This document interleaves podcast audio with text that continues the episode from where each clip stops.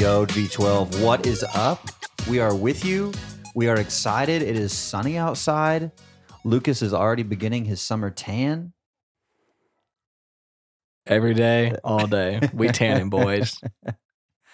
Uh, tonight we were talking about pride as we wrapped up First Peter 5. So, of course, I have, I don't want to call you the pride master because it makes it sound like you're prideful.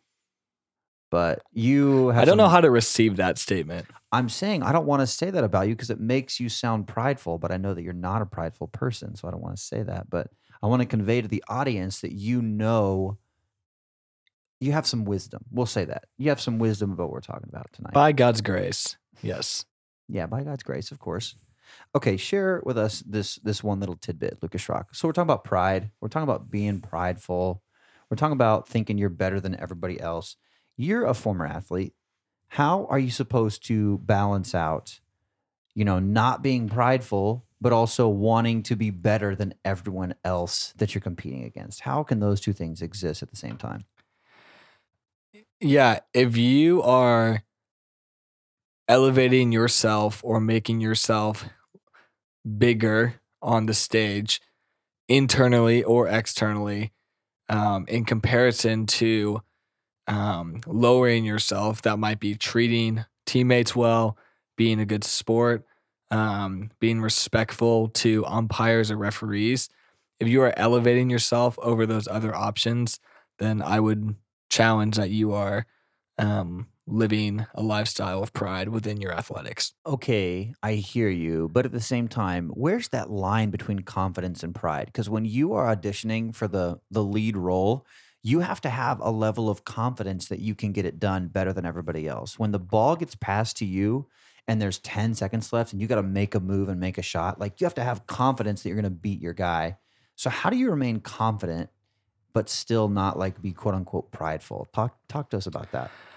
I think if you go, if I think if the situation doesn't go your way, say you do a little in and out, you know, you try to take your defender and you know try to get him a burger and a fry, and then you shoot the shot and you miss it, you're not complaining about the situation afterwards. You're still being a good sport. Um, but also, like if you do make the shot per se, um, I don't know. You're just like you can still it- be it confident. It doesn't make or break you. Right. Yeah. It doesn't, your identity shouldn't be in the performance. I think that's a big thing with athletes who are prideful. Um, oftentimes, when athletes are prideful, their identity is in what they do um, and, and performance based. Yeah. So as a believer, don't hear this and think, well, I can't try and be the best or I can't try and have a job that earns me a big paycheck or, you know, XYZ. It's not about doing those things or not. It's about is that at the center of your life? You know, Mhm. is And- is that what make or breaks you at the end of the day? And God gives us talents and different opportunities right, to glorify Him. So if you have the opportunity to be a brain surgeon, a result of being a brain surgeon is you're going to get a nice paycheck. You're going to get that bag as the children say. Exactly.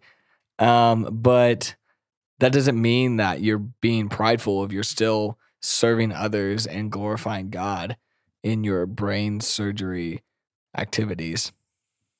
Wiser words have never been spoken. Okay, as we close out, um, how do we live humbly in a world that exalts pride? That, you know, there's athletes that are pumping their chest and they're like, yeah, I'm the man. Or, you know, the people who are best at things are rarely humble about it. So, how do we exist in a world humbly when pride is always elevated around us?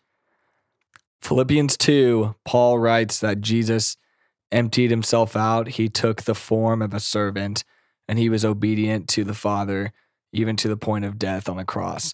And so we need to live our life, lives as servants for the king, but also um, servants for others as well, and to serve others. You heard it here first. Uh, just because you're a Christian doesn't mean you can't be successful, doesn't mean you can't be the best, doesn't mean you can't want to beat others at your respective activity or sport. It just means that at the end of the day, you're you, you're you're exalting Jesus by doing it, and that thing is not at the center of your life. So and have it be a part of your prayer life as well. Like if you want to become, if you want to live a lifestyle of humility, like pray the prayer that John the Baptist prayed Jesus, may I decrease in order that you would increase within me. absolutely. Can't go wrong when we're increasing. Or sorry, we're decreasing and he's increasing. Gosh. Dang it. We almost had a perfect podcast. I blew it. Hey, that's okay. It shows that we make mistakes Hey. and we have to have a deeper dependence on the Father's grace. Maybe that just happens so that I can keep my pride in check and realize I'm not perfect. And that's okay And that that's you're not perfect. Yeah, it is. All right, guys. Hope this was useful. Next week we start a new series on Sermon on the Mount. It's called New Way because it's about a new way to live, and uh, we're excited for it. So we New way Yahweh. will- What What was that? New way Yahweh. You know what I'm saying? Are we making bumper stickers for that? That's catchy. I don't know. Let's prayerfully consider it. All right, we'll, we'll think about it. We'll get Yeah, back to you guys. We'll see you next week. See ya.